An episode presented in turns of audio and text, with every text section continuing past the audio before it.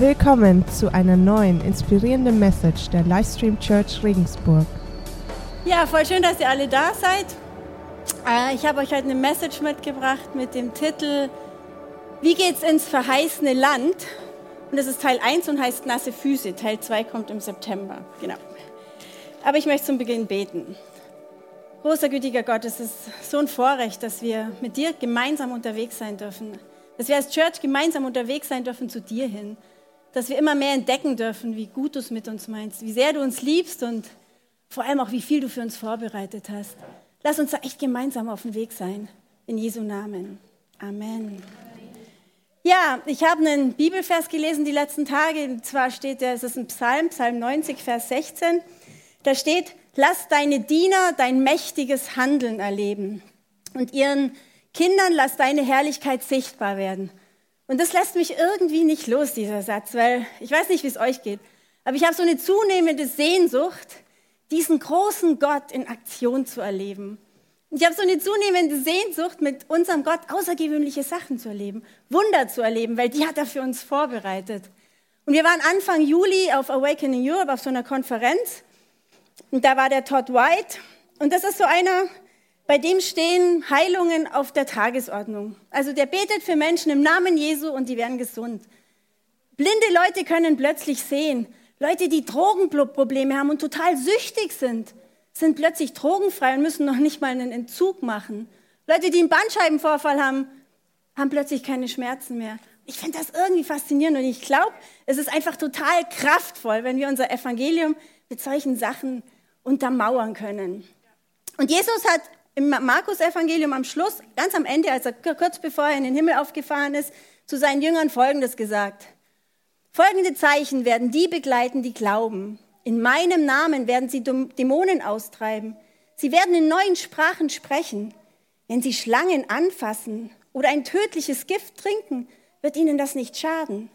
Kranke, denen sie die Hände auflegen, werden gesund werden. Wie geht's euch? Habt ihr auch Sehnsucht danach? Ja? ja? Wollt ihr auch die Wunder Gottes erleben? Ein Wunder oder zwei Wunder sitzen schon mal neben euch und ich fände es cool, wenn ihr einfach mal nach links und rechts Hallo und Grüß Gott sagt, weil ich denke,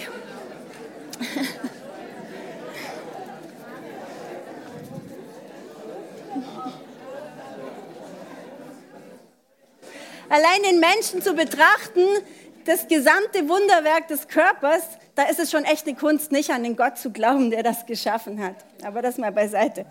Okay, und dann habe ich mir überlegt, was zeichnet eigentlich diese Leute aus, die so große Sachen mit Gott erleben? Und ich habe mir eine Figur aus der Bibel rausgesucht, nämlich den Kaleb. Der Kaleb, ich habe mehrere Bibelstellen, das sind lange Passagen, ich greife nur einzelne Stellen raus, aber wer sich das mal wirklich so bisschen intensiver zu Gemüte führen möchte, kann sich die Stellen aufschreiben. Das ist echt eine interessante Geschichte. Dieser Kaleb, ähm, erstmal das Setting, wo, das, wo, das, wo dieser Bericht stattfindet, den ich euch gleich erzähle. Und zwar das Volk Israel ist 40 Jahre durch die Wüste gewandert. Mit Mose, ihrem Anführer, sind sie aus Ägypten losgezogen, wo sie versklavt waren, wo es ihnen echt schlecht ging, wo sie ausgenutzt wurden.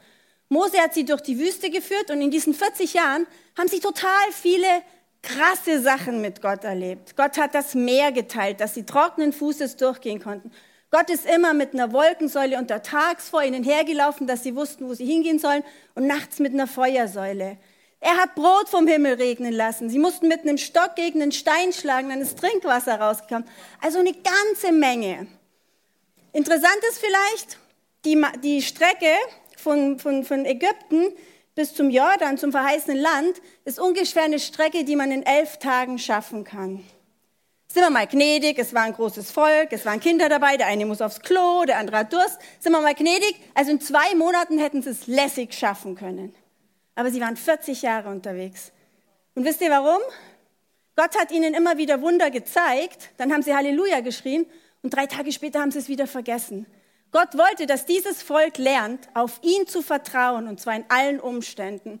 Und darum hat er sie so lang marschieren lassen. Und dann waren sie also endlich nach 40 Jahren an diesem Jordan. Hinter dem Jordan das verheißene Land, das er ihnen versprochen hat. Und ähm, Gott hat dann zu Mose gesagt, schick zwölf Kundschafter in das Land, die dieses Land ausspähen. Wir müssen wissen, was uns da erwartet, wenn wir das Land einnehmen wollen. Sie hatten genaue Aufträge. Guck, wie fruchtbar das Land ist. Schau, wie die Städte befestigt sind. Schaut euch die Menschen an. Und so sind diese zwölf Leute losmarschiert. Man muss dazu sagen, der Kaleb war einer davon. Losmarschiert, also zwölf Kundschafter waren die, jeweils die Führer eines Stammes, also die Manager-Typen, die Macher, also die sowieso schon echt krass drauf waren. Die sind auserwählt worden.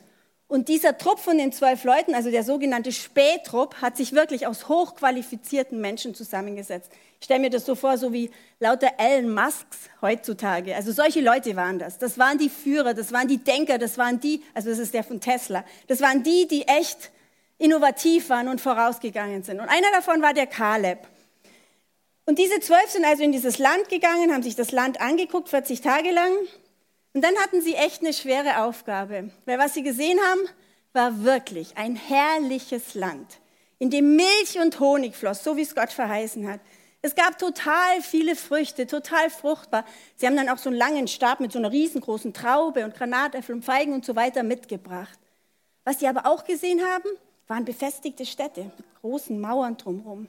Und was sie auch gesehen haben, waren sehr hochwüchsige Leute, also Riesen. Und jetzt hatten die zwölf also die Aufgabe, zurückzukommen und dem Volk Israel zu sagen, was jetzt zu tun ist. Und die waren sehr unterschiedlicher Meinung. Zehn davon waren nämlich der Meinung, es ist wirklich ein herrliches Land. Es ist wunder, wunder, wunderschön. Aber diese Städte die können wir niemals einnehmen. Und die Menschen, das sind Riesen, die fressen uns auf. Das waren zehn von ihnen. Aber der Kaleb und der Josua, die haben gesagt, ja, es ist wirklich ein total herrliches Land. Nee, wir gucken selber, was sie gesagt haben. Und sie sprachen zu der ganzen Gemeinde der Kinder Israels. Das Land, das wir durchzogen haben, um es auszukundschaften, ist ein sehr gutes Land.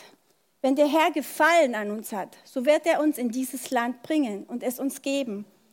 Ein Land, in dem Milch und Honig fließt. Also die zwei haben gesagt, okay, es ist ein es ist ein herrliches Land, aber das sind Befestigte, das sind große Menschen, aber wir haben doch Gott, wir schaffen das, wir können das. Wie ging es weiter? Das Volk hat total gemurrt, war stinkesauer, hat Mose riesen Vorwürfe gemacht, warum er sie denn in die Wüste geführt hat. Und sie wollten zurück nach Ägypten. Wohlgemerkt, sie waren da echt Sklaven und es ging ihnen richtig schlecht. Das wollten sie. Und sie wollten Kaleb und Josua steinigen. Und wisst ihr, was dann war? Dann ist es Gott zu bunt geworden. Dann hat Gott eingegriffen, hat zu Mose gesprochen, hat gesagt, wie lange will mich dieses Volk noch verachten? Er hat so viele Wunder gezeigt und sie haben es immer noch nicht geglaubt. Wie lange wollen sie mich verachten? Ich will mit dem Volk nichts mehr zu tun haben. Und dann hat Mose wirklich alle Argumente ins Zeug gelegt und hat Gott nochmal überzeugt. Und Gott war gnädig und hat gesagt, okay, ich will das Volk nicht komplett aufgeben, aber eins ist sicher, keiner von denen, die heute hier stehen, wird jemals dieses Land betreten, außer Josua und Kaleb. Und so war es dann auch. Ab in die Wüste, sie gingen wieder zurück in die Wüste. Und ich denke mir, sie sind dann nochmal über 40 Jahre durch die Wüste gelaufen. Und ich denke mir, wie bitter muss das für diesen Kaleb und den Josua gewesen sein, die ja wussten, was Gott eigentlich für einen Plan hatten. Aber das Krasse ist, sie sind nicht bitter geworden, das sehen wir gleich noch. Also sie sind wieder durch die Wüste gezogen. Man kann sich das so vorstellen, eine riesen Nomadentruppe. Der Weg, auf dem sie gehen, der ist markiert von den Gräbern der Auszugsgeneration. Einer nach dem anderen stirbt. 45 Jahre sind sie wieder unterwegs und dann stehen sie wieder am Jordan. Übrig geblieben sind tatsächlich nur Josua und Kaleb. Mose haben sie kurz zuvor beerdigt und alle anderen sind gestorben, die am Anfang dabei waren. Und jetzt standen die wieder da und jetzt gibt, und der Josua war mittlerweile der Führer des Volkes, jetzt gibt Gott Josua den ganz klaren Auftrag, wie das jetzt funktioniert, dass sie über den Jordan gehen. Und das können wir hier lesen. Und zwar, oder hier, ist egal. Hm, die nächste Stelle. Äh, nee, das ist jetzt nochmal was anderes, aber egal. Also, ähm, Gott äh, spricht zu Mose, also sie sind wieder, diese, diese 40 Jahre sind vorbei und sie stehen da. Genau, die Josua 3 Stelle, aber ich kann sie hier auch lesen. Josua 3, genau. Wenn dann die Fußsohlen der Priester, welche die Lade des Herrn, des Herrn der ganzen Erde tragen, im Wasser des Jordans stillstehen, so wird das Wasser des Jordan, das Wasser, das von oben herabfließt, abgeschnitten werden. Und es wird stehen bleiben wie ein Damm. Das finde ich eine total interessante Stelle. Und wer sich jetzt gefragt hat, warum die Predigt nasse Füße heißt, das ist die Lösung. Es ist nämlich so, diese Priester sind aufgefordert worden, ihr marschiert jetzt los in diesen Jordan rein. Sie haben sich die Füße schon nass gemacht und erst dann hat Gott diesen Fluss geteilt. Und ich glaube, das ist ein Prinzip von Gott, das wir uns merken können. Gott wirkt in unserem Leben erst dann auf außergewöhnliche Weise, wenn wir den ersten Glaubensschritt gehen und einfach schon davon ausgehen, dass er ein Wunder tut. Wenn wir diesen ersten Schritt mit einem ganz großen Glaubensvorschuss gehen. Und wir haben das wirklich erlebt. Ich möchte Erlebnis aus meinem Leben erzählen oder aus unserem Leben. Viele von euch kennen die Geschichte, wie diese Kirche entstanden ist. Und zwar, wir waren fünf Leute, die damals in diesem Livestream-Projekt involviert waren. Und wir waren in Konstanz, haben die Hillsong Church besucht, hatten uns mit ein paar Leuten dort getroffen, sind danach was trinken gegangen und waren dann in, in so einer Kneipe gesessen. Und jeder von uns hat gesagt, Leute, ich glaube, wir müssen eine Kirche gründen. Und jeder von uns hat gesagt, geht ja gar nicht, ist ja gar nicht möglich, wir können das nicht. Was, wir, sind, wir haben alles nicht, was man braucht, um eine Kirche zu gründen. Aber wir hatten so ganz klar die Berufung und wir wussten, Gott will das jetzt von uns. Und dann haben wir gedacht, okay, wenn Gott das will, dann wird er den Rest machen. Wir machen das jetzt einfach. Und das war dieser erste Schritt ins Wasser. Das war so ein bisschen wie aus dem Boot bei Jesus. Es hat doch Jesus hat doch den Petrus aus dem Boot geholt und hat gesagt, lauf übers Wasser zu mir. Und Petrus musste auch den ersten Schritt machen. Und wenn man auf Jesus achtet, dann funktioniert das. Und so war es bei uns auch. Plötzlich wir haben dann, ich glaube, eineinhalb Monate später haben wir im Andreasstadel den ersten Gottesdienst gefeiert. Und schon nach ein paar Wochen ist der Raum zu klein gewesen, weil so viele Leute da waren. Plötzlich haben Leute gepredigt, die zuvor nie gepredigt haben. Plötzlich sind Lowpreis-Leute gekommen, die, die wir vorher gar nicht kannten. Es ist immer mehr geworden. Und dann hat uns Gott jemand geschickt, der ein totales Herz für Kinder hat. Dann war die Kinderarbeit gesichert. Jetzt gerade formiert Gott ein grandioses Team, das die Jugend macht. Gott versorgt. Gott will diese Kirche und er versorgt uns. Und er will einfach nur, dass wir manchmal Schritte des Glaubens gehen, ohne zu wissen, wo es hinführt. Aber wenn wir das machen, was er will, dann versorgt er uns. Und das ist so kraftvoll, das ist so grandios. Okay, ein bisschen später war dann die Situation, wo die Gebiete in Israel praktisch auf die verschiedenen Stämme aufgeteilt worden sind. Und auch da ist Kaleb nochmal echt aufgefallen. Und das lesen wir hier. Das ist jetzt, was der Kaleb sagt. Ich war 40 Jahre alt, als mich Mose, der Knecht des Herrn von Kadesh Barnea, aussandte, das Land auszukundschaften. Und ich brachte ihm Bericht, so wie es mir ums Herz war. Aber meine Brüder, die mit mir hinaufgezogen waren, machten dem Volk das Herz verzagt. Ich aber folgte dem Herrn, meinem Gott, ganz nach. Da schwor mir Mose an jenem Tag und sprach, das Land, auf das du mit deinem Fuß getreten bist, soll dein Erbteil sein und das deiner Kinder auf ewig. Denn du bist dem Herrn, meinem Gott, ganz nachgefolgt. Und nun siehe, der Herr hat mich leben lassen, wie er es mir zugesagt hatte. Und es sind nunmehr 45 Jahre, seit der Herr dies zu Mose sagte, als Israel in der Wüste wanderte. Und nun siehe, ich bin heute 85 Jahre alt. Und ich bin noch heute so stark, wie ich es war an dem Tag, als mich Mose aussandte. Entweder ein Wunder oder männliche Selbstüberschätzung. Wie, wie meine Kraft damals war, so ist sie auch jetzt, zu kämpfen und aus und einzuziehen. Und nun, so gib, mir, so gib mir dieses Bergland, von dem der Herr geredet hat, an jenem Tag. Denn du hast an jenem Tag gehört, dass die Enakiter darauf wohnen und dass es große und feste Städte hat. Vielleicht wird der Herr mit mir sein, dass ich sie vertreibe, so wie der Herr geredet hat hey, was macht hier Kaleb? Der ist 85 Jahre alt und bittet gerade um den Teil des Landes, wovon alle anderen Stämme hoffen, dass es bloß nicht auf sie zufällt. Das ist nämlich so ein ganz karges, ödes, gerölliges Bergland um Hebron, Hebron rum. Keiner wollte das. Aber er sagt, ich will das haben, weil Gott hat damals gesagt, dass es für mich ein fruchtbares Land wird. Und der einzige Grund, warum Kaleb hier möchte, dass er genau dieses Land kriegt, ist der, er will Gott verherrlichen. Weil wenn er, der 85-Jährige, es mit diesem Land schafft, liegt es nicht an ihm, sondern an Gott. Und seine ganze, ganze Kraft geht da rein, Gott zu verherrlichen. Krass ist auch noch, später lesen wir noch vom Kaleb, die Güte Gottes, die er erlebt, nämlich dass Gott immer mehr gibt, als er eigentlich erwartet, die färbt sich total auf diesen alten Mann ab. Er gibt auch seiner Tochter viel mehr, als er geben müsste. Er hat gekapiert, Er ist verbunden mit dieser Versorgungsquelle des Himmels. Und auch wenn wir verstehen, dass wir verbunden sind mit dem Gott, dem alles gehört und dass wir als seine Kinder von ihm alles bekommen können, dann können wir auch total großzügig sein. Ich glaube, das ist ein Prinzip, das wir da echt lesen können. So, ich habe euch jetzt nochmal von diesem Kaleb so ein paar praktische Sachen mitgebracht, wo ich mir denke, das ist was, worüber wir nachdenken können. Wie er da reagiert hat, könnte uns vielleicht auch helfen, uns mehr so in diese Richtung aufmachen, dass wir mit Gott Außergewöhnliches erleben. Ich habe euch ein Bild mitgebracht. Und zwar, das ist der Josua und der Kaleb. Ein paar Punkte. Das Bild, das sieht man hier jetzt nicht so gut, aber der Hintergrund ist Gold. Und Gold steht immer für heilig. Das heißt, die beiden sind umrahmt von heilig, von der Gegenwart Gottes. Sie sind sich bewusst, Gott ist immer um mich rum und immer da. Und ich kann immer das Allergrößte von Gott erwarten. Das ist das eine. Das zweite ist, die sind zu zweit unterwegs. Das ist total wichtig, dass wir uns zu zweit auf den Weg machen, wenn wir Gott in seiner ganzen Größe erleben möchten. Und das ist auch unser Wunsch als Kirche, dass ihr nicht allein losrennt, dass ihr nicht allein auf dem Weg seid, im Glauben zu wachsen, sondern sucht euch andere Leute, sucht euch einen, zwei, sucht euch fünf, sucht euch eine Connect-Gruppe, tut euch zusammen und versucht gemeinsam diesen Gott kennenzulernen. Ähm, das dritte ist, ähm, die schauen nach oben. Seht ihr das? Sehen heißt bevorzugen.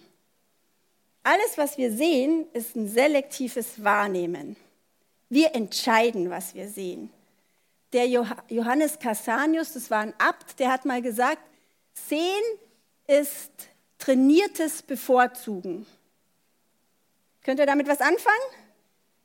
Also wir sehen einfach das, was wir sehen wollen. Könnt ihr es mal ausprobieren, wenn, man, wenn ihr mit eurem Mann oder Freund oder Freundin in die Stadt geht die Frauen bleiben vor dem Schuhgeschäft stehen und die Männer vielleicht vor dem Fotoladen oder vor dem Technikladen. Sehen ist bewusstes Bevorzugen. Wir sehen das, was wir sehen wollen. Und die beiden wollen Gott sehen und die wollen Gottes Herrlichkeit sehen und die sind darauf vorbereitet. Also wir können auch entscheiden, was wir sehen wollen. Und jemand anderes hat mal gesagt, das Evangelium ist die Seeschule Gottes. Im Evangelium steht alles drin, was wir über Gott wissen müssen. Und da können wir unser Sehen trainieren. Was ich auch total kraftvoll bei den beiden fand, die haben gesagt, wir können dieses verheißene Land einnehmen. Warum haben sie sich da so unterschieden von den anderen Kundschaftern? Ich glaube, es war so, die haben die Riesen gesehen und die anderen zehn Kundschafter haben die Riesen mit sich selber verglichen. Und dann haben sie gemerkt, boah, die sind viel größer, die machen mich platt. Aber Kaleb und Josua, die haben die Riesen mit Gott verglichen. Und da waren die Zwerge und da hatten sie Mut und da hatten sie Kraft und da hatten sie echt die Entschlossenheit loszumarschieren. Und ich denke, wir selber setzen den Kontext, wie wir unsere Probleme sehen. Sehen wir sie in Relation zu unseren eigenen Möglichkeiten oder sehen wir unsere Probleme in Relation zu den göttlichen Möglichkeiten? Das könnt ihr euch echt einfach nochmal überlegen. Wo steht ihr da? Eine andere Sache ist, die Hände, die sind nicht geballt zur Faust oder so, sondern die packen an. Sie packen an, das Reich Gottes zu bauen. Und die Füße, die sieht man hier nicht, aber die laufen los, die machen sich nass, die gehen die ersten Schritte ins Wasser, ohne zu wissen, was wirklich passiert. Und was ich auch noch interessant finde, es ist eine übergroße Traube. Das heißt, wenn wir mit Gott unterwegs sind, können wir Fülle erwarten. In dem Moment, wo wir Jesus in unser Leben reinlassen, ist da eine Fülle da. Das muss keine materielle Fülle sein. Das muss nicht der Porsche oder das iPhone sein, sondern diese Fülle ist eine Fülle, die ist komplett unabhängig von solchen materiellen Sachen und die ist viel, viel wertvoller. Also ich glaube, wir können von den beiden echt einiges lernen, was wir auch in unserem Leben anwenden können. Ich zeige jetzt ein Video, die Band kann, glaube ich, schon mal raufkommen. Ich würde euch jetzt ein Video zeigen, den ich mitgebracht habe, den ich total kraftvoll finde. Ich mache auch danach ein kleines Experiment mit euch.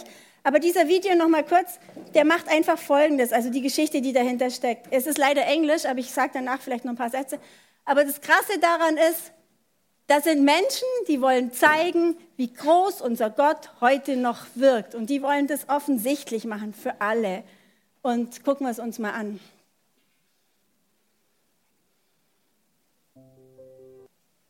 Ich finde es ziemlich total cool. Ich habe eigentlich gehofft, dass die E-Mail-Adresse oder diese Internetadresse noch steht, aber wer da Interesse dran hat, so einen Stein mitzubauen, der kann nachher zu mir kommen, ich gebe euch die Adresse. Also es ging um einen Engländer, der hat die Vision, er möchte Gebete, die erhört worden sind, auf übernatürliche Weise von Gott, die möchte er sichtbar machen. Jeder, der sowas erlebt hat, kauft sich so einen Stein oder lässt sich so einen Stein schenken. Und dieser Stein, wenn er 100 Millionen davon hat, werden dann in eine große Mauer verbaut, die irgendwo an der Autobahn steht, wo alle Menschen die sehen und wo einfach Gott kraftvoll verherrlicht wird, dass die Leute fragen, oh, was ist das? Und dann kann man über Gott sprechen. Ich finde das eine total coole Idee und ich habe jetzt mit euch ein Experiment vor. Und zwar die, ja, also man kann auch was spenden, aber die Gebete sind kostenlos, genau. Also ich habe ich hab jetzt Folgendes vor. Ich habe mir gedacht, das ist ja toll, aber das ist halt in England und das ist weit weg. Und ich fände es voll cool, wenn wir hier sowas ähnliches in ganz klein machen. Und ich habe äh, verschiedene Profile ausgeschnitten, die haben alle Löcher und da kann man überall einen Zettel reinrollen. Und wenn ihr mit, also das Experiment liegt an euch, ob es funktioniert oder nicht. Es ist ein Versuch. Ich habe mir überlegt, wenn ich dann 100 so Profile habe, in denen ein Zettel steht, dann fangen wir an, daraus eine Skulptur zu bauen. Ich bringe nächstes Mal noch ein paar größere Rollen mit, dass das auch ein bisschen pompöser wird, aber das hatte ich gestern Abend nicht. Und ich habe auch Johannes seine Säge ruiniert. Also falls jemand handwerklich begabt ist, dann kann er nachher zu mir kommen. Ich bräuchte Hilfe bei dieser Herstellung der Profile. Also die Idee ist, da stehen dann hinten Körbe mit leeren Profilen und ihr kommt nächste Woche, bringt einen Zettel mit, wo ein erhörtes Gebet oder irgendein Wunder, das ihr erlebt habt, draufsteht. Ihr steckt es in so ein Profil, dann steht daneben noch ein Körbchen und da kommen dann die Profile rein, die gefüllt sind. Und wenn da 100 drin sind, bauen wir was. Seid ihr dabei? Yeah. also, ich denke, es ist vielleicht auch für uns total kraftvoll zu sehen, dass Gott hier echt am Werk ist, bei ganz vielen Leuten, auf ganz tolle Art und Weise. Ja, und ich glaube, der Auftrag von der Kirche ist, dass wir uns gegenseitig anspornen, diesen großen Gott wahrzunehmen, dass wir uns gegenseitig anspornen, dass Gott auch heute noch hier großartige, außergewöhnliche Sachen mit seinem Volk, mit seinen Menschen tun möchte. Weil das dient einfach dazu, Gott zu verherrlichen. Und wenn wir das immer mehr einüben durch den Heiligen Geist, dann kann unsere Kirche einfach noch so viel mehr Kraft und Schwung bekommen. Und ich habe auch mir überlegt, Gott vertraut Wunder den Menschen an, denen es nicht um das Wunder geht, sondern denen es um Gott geht. Es geht darum, dass wir damit Gott verherrlichen. Also bei dem, was wir erlebt haben, ganz egal was es ist, wo Gott Gebete erhört haben, sind wir echt aufgerufen, diesen großen Gott in Szene zu setzen und den anderen zu sagen, hey, der macht so viel und der ist so gut zu uns. Und jetzt ist halt die Frage so an uns, drehen wir noch unsere Runden in der Wüste oder glauben wir schon? Und ich glaube, wir können ein richtig großes, eine richtig große Skulptur bauen, um zu zeigen, dass wir schon glauben und dass wir schon aus der Wüste raus sind. Und als Jesus hier auf der Erde war, war seine Wirkungszeit, also die letzten drei Jahre, die waren total gekennzeichnet von außergewöhnlichen Sachen. Er hat total viele Menschen geheilt. Er hat total viele Menschen von Zwängen befreit. Das war sein Job. Und ich wünsche mir so sehr, dass wir alle als Kirche um den Heiligen Geist beten, der uns wirklich hilft, kraftvoll das Evangelium zu verkünden. Und ich würde mir Zeichen und Wunder wünschen. Und ich bin gespannt, was passiert. Und wir machen jetzt Folgendes. Wir hören jetzt ein Lied und danach kommt das Gebet. Und wenn du heute ganz neu hier bist und Jesus für dich eigentlich noch zwar schon ein Begriff ist, aber du noch keine persönliche Beziehung zu ihm hast, hast du gleich nach dem Lied die Chance, mit uns ein Gebet zu sprechen, mit dem du Jesus in dein Leben einlädst. Wahrscheinlich ist es der wichtigste Schritt, den du auf dieser, in dieser Erdenzeit machen kannst, wenn du das noch nicht getan hast. Also ich lade dich dazu herzlich ein. Du kannst jetzt drüber nachdenken, ob das vielleicht heute für dich dran ist und wenn es dran ist und wenn du das zum ersten Mal machst, fände ich es voll cool, wenn du dir Leute hier in der Church suchst, die diesen Weg mit dir gemeinsam gehen.